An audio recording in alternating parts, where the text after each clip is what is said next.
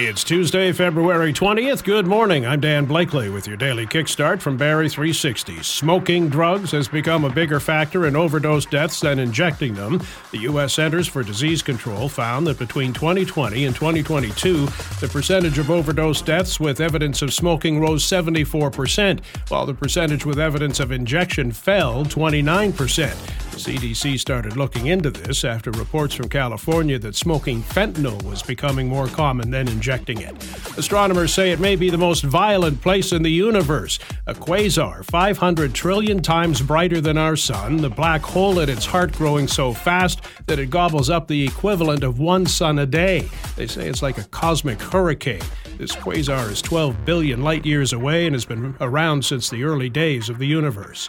Loblaw says it will open more than 40 new stores and create thousands of jobs this year, investing more than $2 billion into the economy. Those 40 new stores will be of the discount variety, it says. 140 new pharmacy care clinics will also be opened across the country. Loblaw suggesting this will make health care and affordable food available to more people. The U.S. expected to use its veto today to turn back a UN Security Council resolution for an immediate humanitarian ceasefire in Gaza. The threat of cyber attacks so great these days, people are taking out personal cyber insurance, which can cover everything from unauthorized use of bank accounts and credit cards to social media monitoring. Some plans help with restoring data. Stats Canada reported cyber crimes across the country climbed to more than 74,000 in 2022. They were just 34,000 in 2018.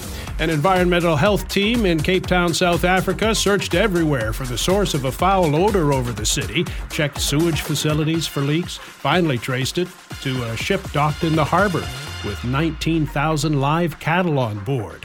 Sunshine today, high of one. That's your kickstart for February 20th. We're back again tomorrow. Until then, remember do good, it'll come back to you in unexpected ways.